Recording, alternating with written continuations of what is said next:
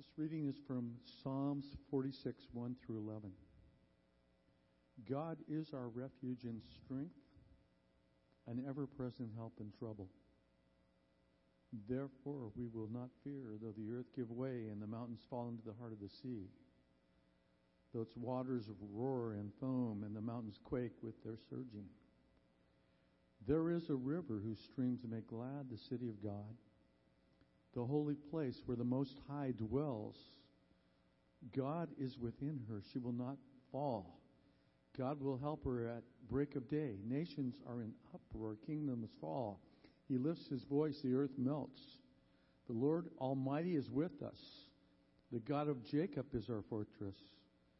Come and see what the Lord has done, the desolations he has brought on the earth. He makes wars cease to the ends of the earth. He breaks the bow and shatters the spear. He burns the shields with fire. He says, Be still and know that I am God.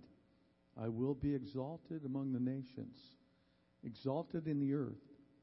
The Lord Almighty is with us. The God of Jacob is our fortress.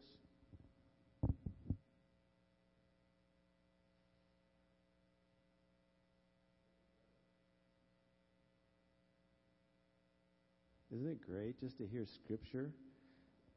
The power of the Scripture and its truth. And we're going to get to that in a minute. Scott Weiss, um, and thank you for having me back. It's always fun for me to come because I get encouraged as soon as I come through the door. And I true that that's true for all visitors of this church. If that's not your case, then you're not having a donut and you're not shaking somebody's hand when they smile at you, but you should do that because it changes your perspective. I'm always encouraged when I come, and I want to encourage you this morning, and I think God's going to encourage us uh, through His Word. I also wanted to share a moment in missions. I just got back from a trip in January, and I'm going to take part of the time, and then I will bring it into the sermon. And it's exactly what we just heard from the couple in Honduras. I was in India, southern India, in Chennai, um, for a couple weeks, two and a half weeks, and I went with a group, uh, group from Twin Lakes initially, who started this uh, along with a church in Oakland Covenant, my home church. You can start the slides, Randy.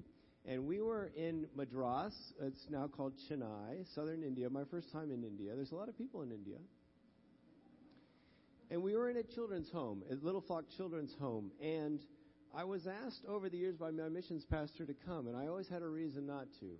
But usually in January, I'm a painting contractor as well. I have some time off, and I can tithe a little bit of my time and a flight. And the Lord had me go there and join a number of other people.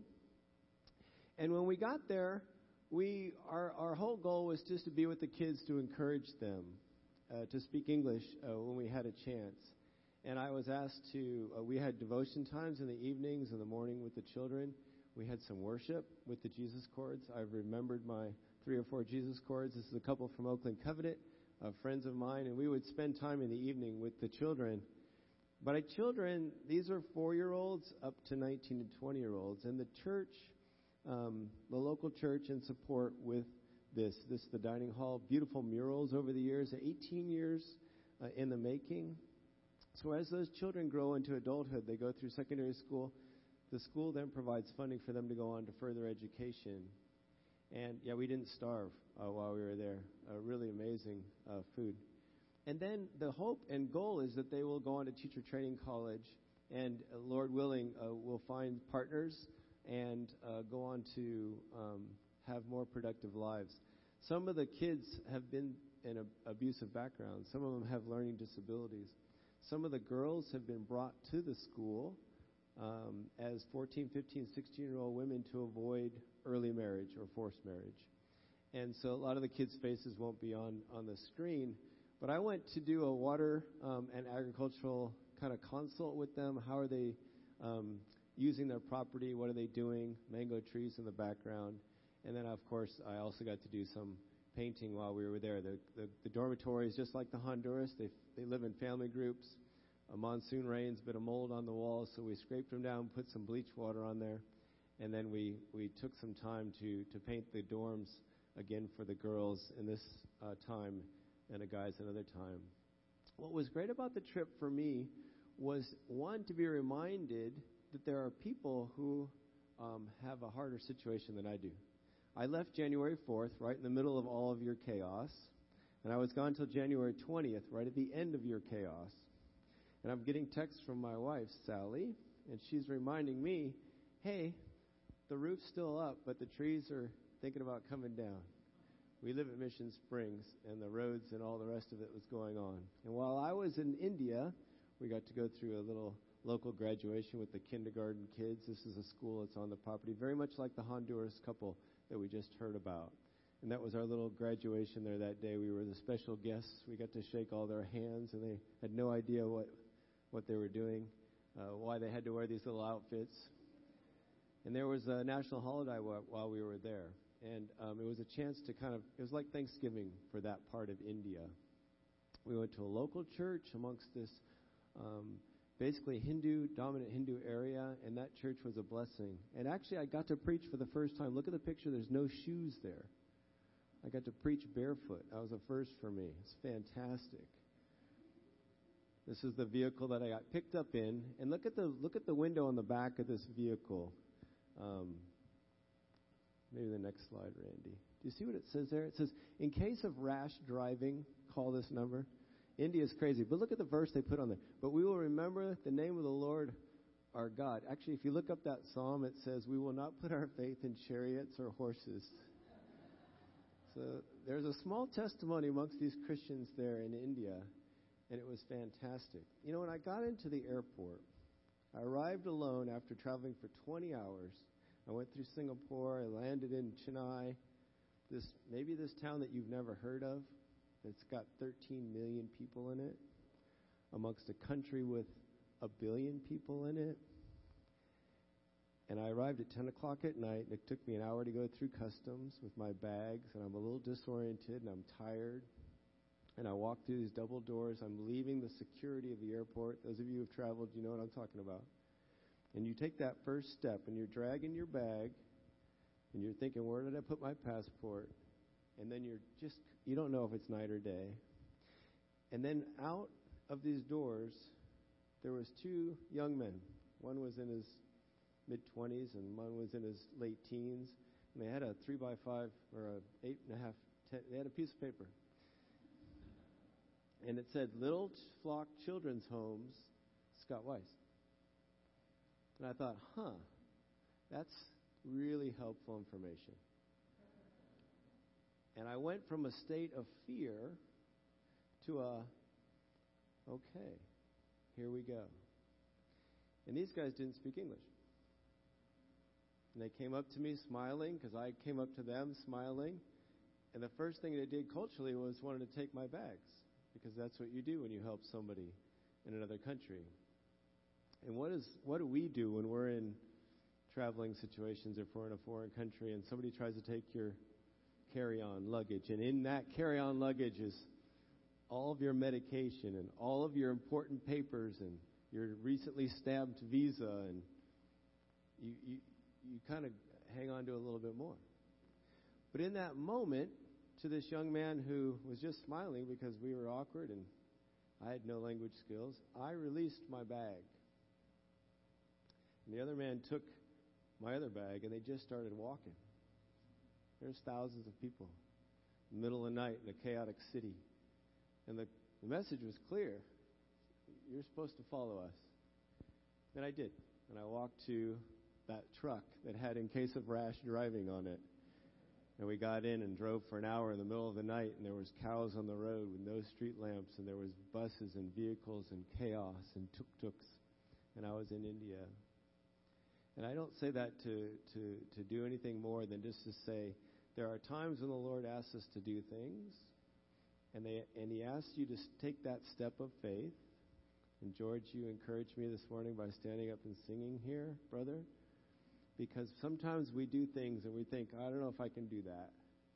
And then the Lord rewards us um, with acts of faithfulness and, and, truth to us. So as we get into this message this morning, uh, let me pray for us. Heavenly Father, I thank you for this time. I thank you for the reading of your word, for the truth of Psalm 46. God, the simple message that you are with us. I pray your blessings upon this, our time together, and for what you have for each one of us this morning. In Christ's name. Amen. So, greetings from my family. My wife, uh, continuing to teach at uh, Cabrillo. She's now the director of the Stroke and Disability Center um, for those who have experienced stroke or some kind of um, head trauma. And uh, she's doing great. If you know somebody who needs those services, go see my wife. Amy, my daughter, is halfway through her senior year in high school, and we're trying to figure out how to afford college. We've decided we can't. That was the, what we finally decided. We can't afford college. And she's interviewing with schools that you guys you just can't even believe that she applied to. And she's doing great. So stay tuned. And then my 15 uh, and a half year old is, uh, you know, he's got the learner's permit and he's, he's trying to test the patience of his, of his father and those kind of things. So they send you greetings. I mentioned that sign and that idea that we have to at some point trust and we have to kind of give to the Lord. So let me ask you a question. When was the last time you really need help? When was the last time you put yourself in a vulnerable situation like walking through the doors of an airport in the middle of the night in southern India? Or maybe not something that dramatic. Maybe it's just a time where you found yourself um, with a medical need or something personal in your life. What did you do? What happened when you found yourself in trouble or you were really distressed? Did you try to figure it out on your own? Did you call a family member? Did you take some time to stop and pray? When was the last time you had a clear memory of God's blessing in those moments? When did God find you and said, "Hey, peace be with you"? When were those times where you remember God stepped into those moments and gave you that calm that you were after and that peace that you're after? Psalm 46. Well, the Psalms in general are a little bit like a prayer and a hymn book for the people at the temple.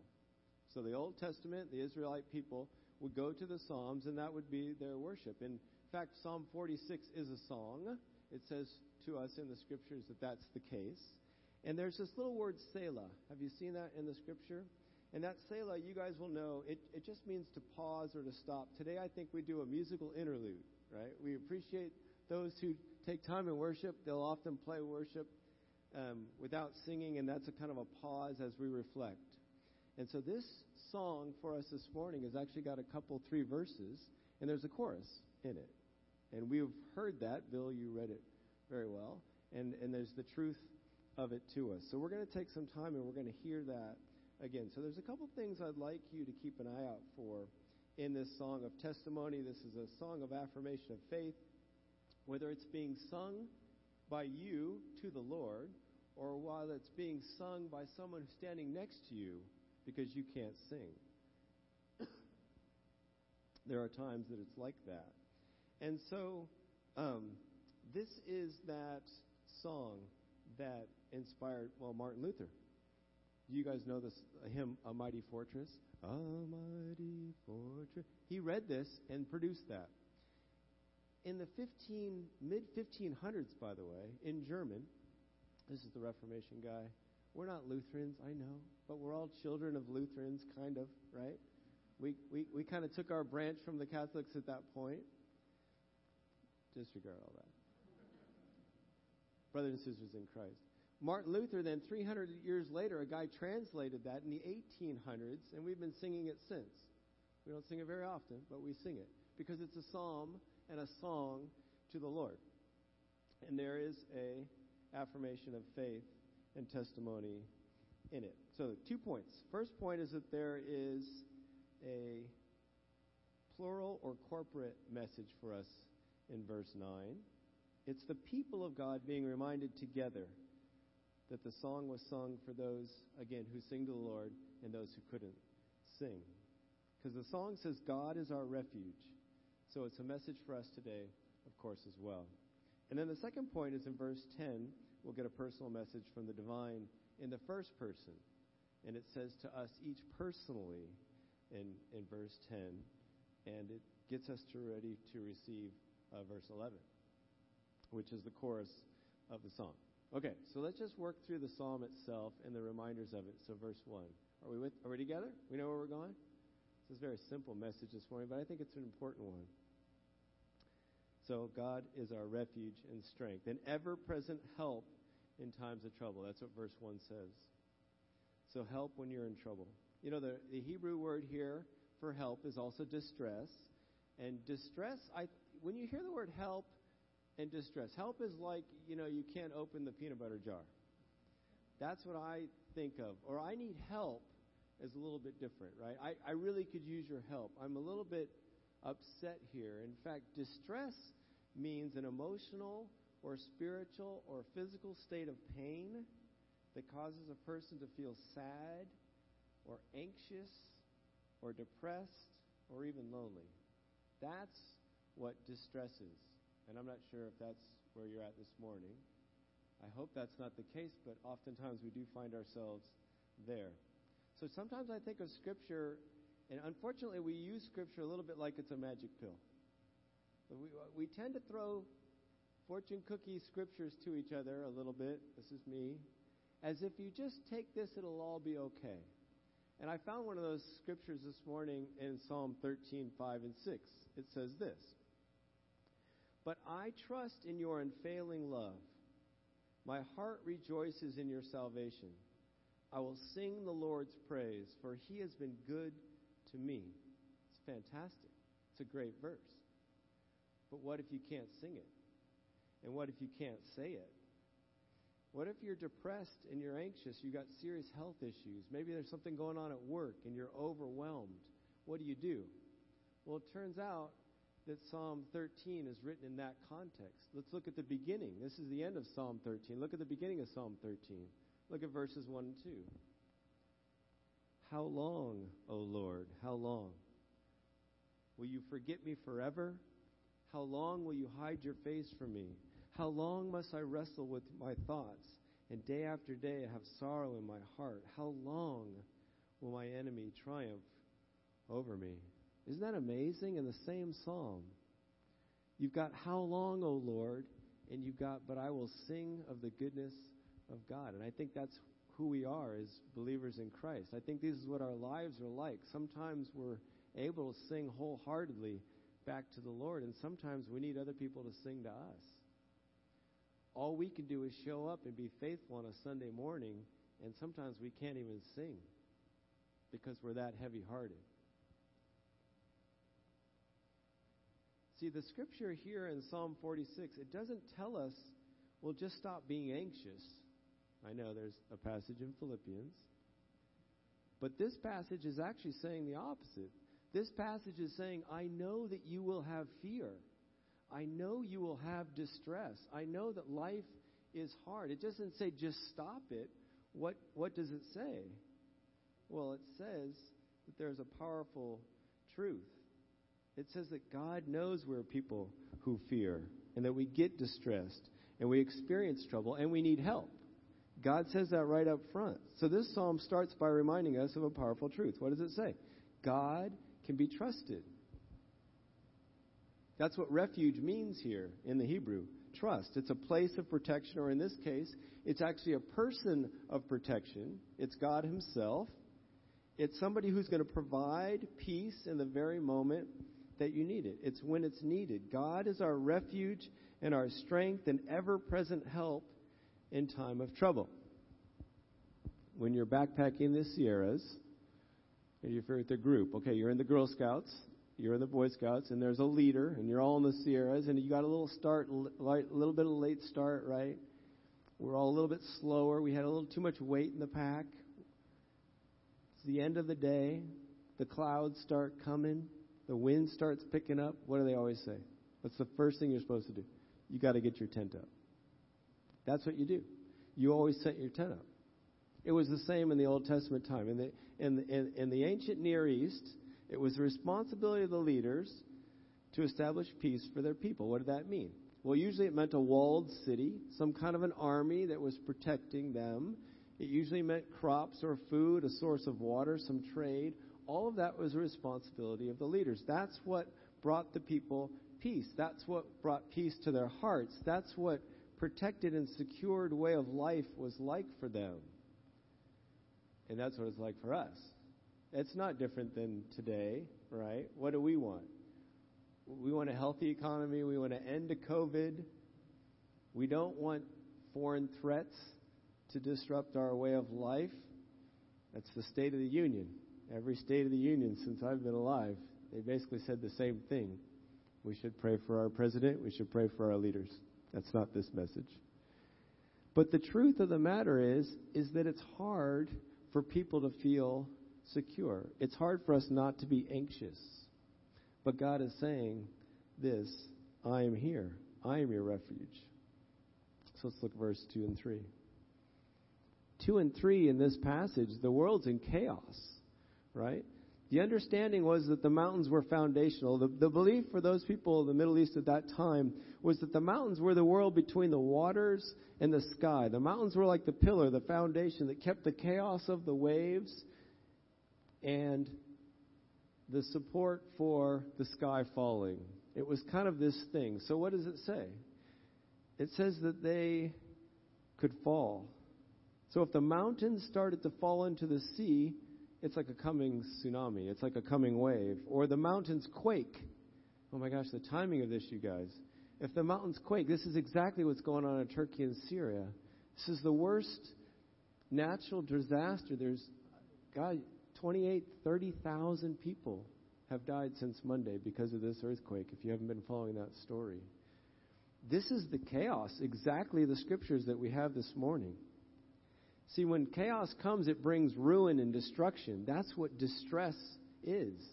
All those pictures we've been seeing, the people are distressed. The people in Turkey aren't sleeping in the buildings that are still standing. Why? They don't trust that those buildings aren't going to fall. There are people in northern Syria that fled the cities into a rural area and they found a convent where there were a group of nuns with a low lying building, and many of them slept inside that building. And I thought that was really interesting. And they interviewed some of the people. They said, Why did you come here? And they said, Well, we wanted to get away from the high buildings, and we felt that this building was safe. And I think what they were trying to say was, we believe that the people who built this building didn't cut corners and skip rebar and not use enough cement. But I think it was also a testimony maybe to the ladies who were living in that valley, in that rural area, that part of northern Syria, that Christianity is so foreign to. See, people couldn't sleep inside the buildings because they didn't but, uh, trust the builders. And there, there's still ruin, and there's fear, and there's mistrust. Psalm 46 says that God is trustworthy. There's a place that God dwells, and it's the place of the Most High. It's an amazing place, verse 4 and 5 tell us. It's that God will protect and provide for those within. He is the leader that can be trusted. His words are faithful. He himself is the refuge. And even though the nations are in an uproar and there's chaos throughout the earth, the scripture says God is still in control. Amen? But sometimes it doesn't seem that way. Sometimes everything around us says the opposite. We have financial insecurity and we have wars, and we have natural disasters. We have flooded homes, which we some of us have just experienced and are still experiencing in this county. Some of us have health issues that hit us out of nowhere, and we're like, "Oh my goodness, what just happened? Where are you, God?" And it's okay to ask that question. Where are you, God? There is an answer. And God hasn't gone anywhere, but the question doesn't threaten him. In fact, it's good if you can sometimes be that truthful. So the people of God, the Israelites, just like ourselves, need reminders. God reminded his people. Let me read you a little bit from Psalm 22, verses 4 and 5. In you, our fathers put their trust. They trusted, and you delivered them. They cried to you and were saved. They were not disappointed. What reminders do you need of God's faithfulness to you and to your family? What reminders do we need for this very church? Well, I was looking at this passage this week and I was reminded of Joshua chapter 4. Do you guys remember Joshua chapter 4 when the people are about to go into the promised land? They're about to cross the Jordan. It's at flood stage.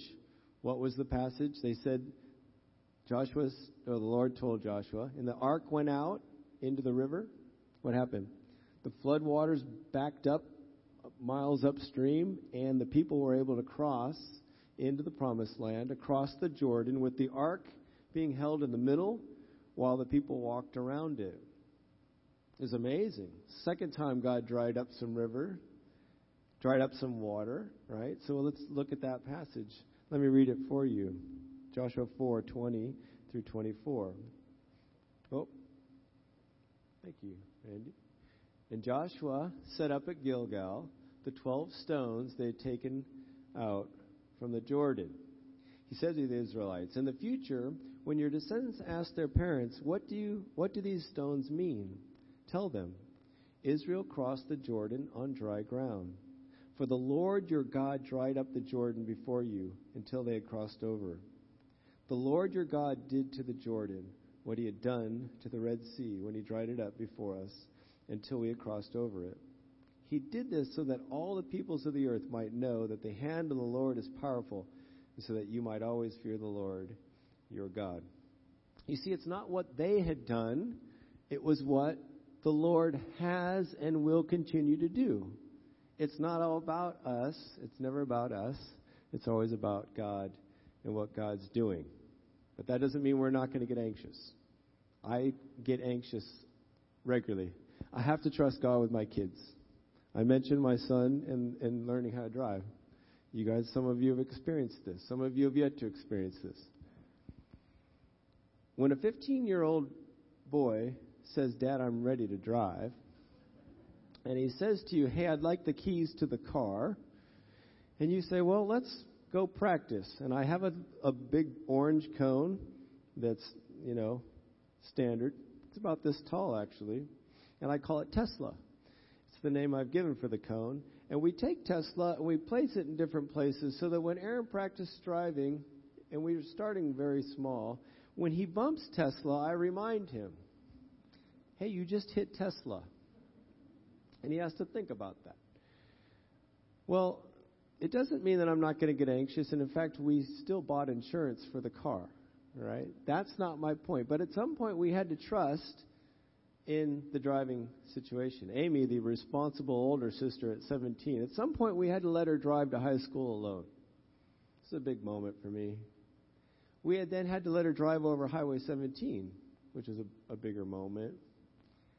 And it's just that reminder that the Lord has for me to say, hey, you've got to start releasing your kids. We're helping Amy try to find a college. We're sending her on trips. A couple weeks from now, she's going to go up to Spokane, to Whitworth and uh, yeah, there's oh, there's a shout out for Whitworth. And she said to me, we were looking at tickets, trying to figure out timing and costs and all the rest of it. And she said, you know, Dad, I could just go up by myself. I was like, oh. And then Sally gave me that look like, this is this is her. This is her. This is how she does it. This is the steps, right? This is the. I'm like, oh, great. I, I pulled it off as if I wasn't inside crying. I said, "Oh yeah, Hunter, that's a great idea. That's great. I've got friends from Cal Poly Days University. They're local. They can pick her up and get her to the dorm and all. It's going to be great. She's fine. But there's a trust. There's a release. There's a letting go. There's somewhere between. Yeah, we still take care of. We still buy the insurance for the car, but we do have to trust the Lord with not our not just our lives, but also the lives of our kids. Right? We still have to model our faith. We still pray together as a family. We still come to church and be in regular fellowship. We do all of that because we want our kids to know that we trust in the Lord through it all. We still do our part. It, it doesn't mean that I'm not going to fail. It doesn't mean that I won't get anxious. It doesn't mean that we're not going to have health issues. I've experienced distress in my life. But the Hebrew literally says this God is for us. Amen? Verse 8. I love this verse. It's a little bit by, uh, like um, Philip saying to Nathaniel, um, Come and see. Okay? There's that come and see part. Come and see the works of the Lord. This is just like the New Testament. What does the New Testament say in the gospel? It says that Jesus came, that was the gospel message. Jesus was called Emmanuel, God with us. And when uh, Philip said to Nathaniel, Hey, we, we think we found the guy, right?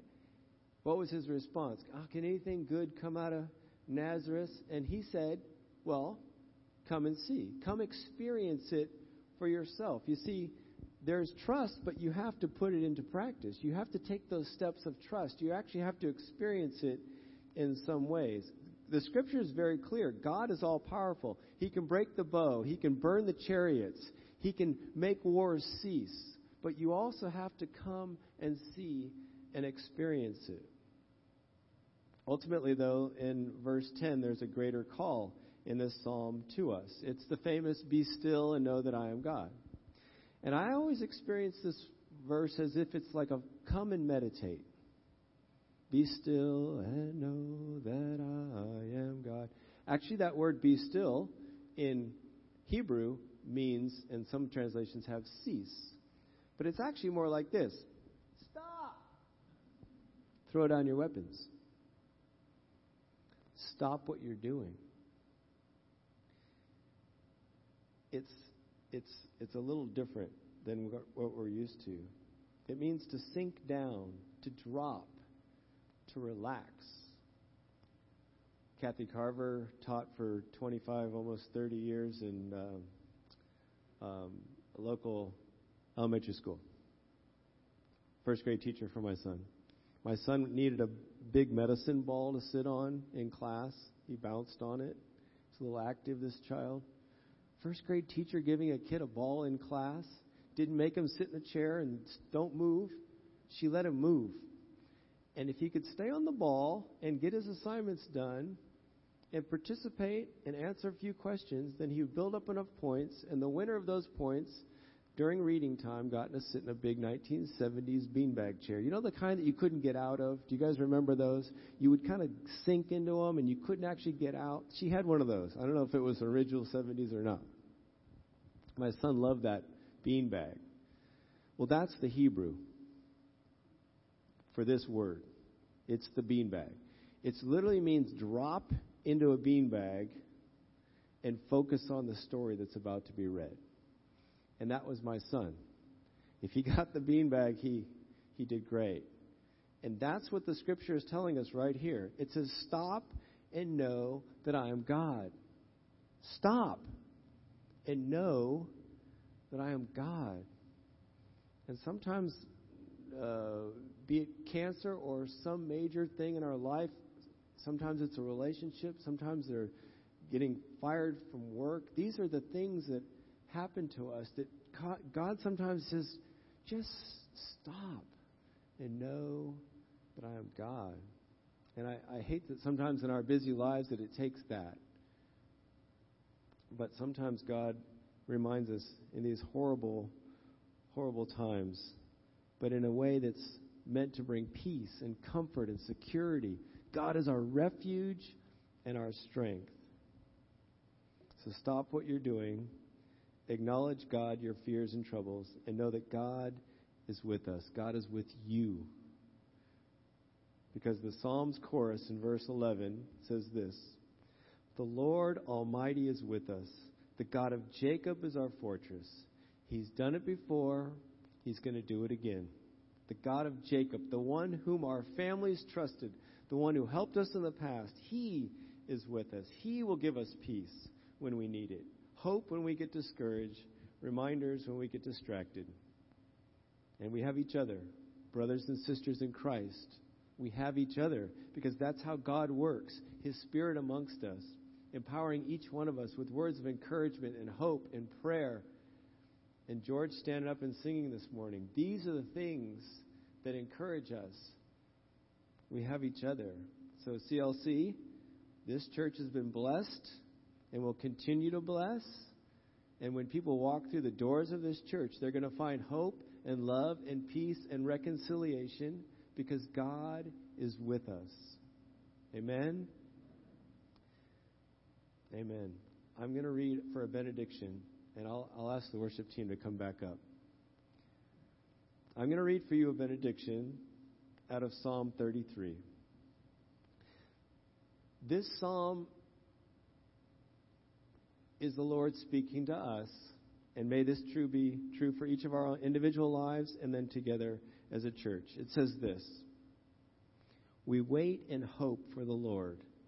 He is our help and our shield. In him our hearts rejoice, for we trust in his holy name. May your unfailing love be with us. Lord, even as we put our hope in you. Amen and amen.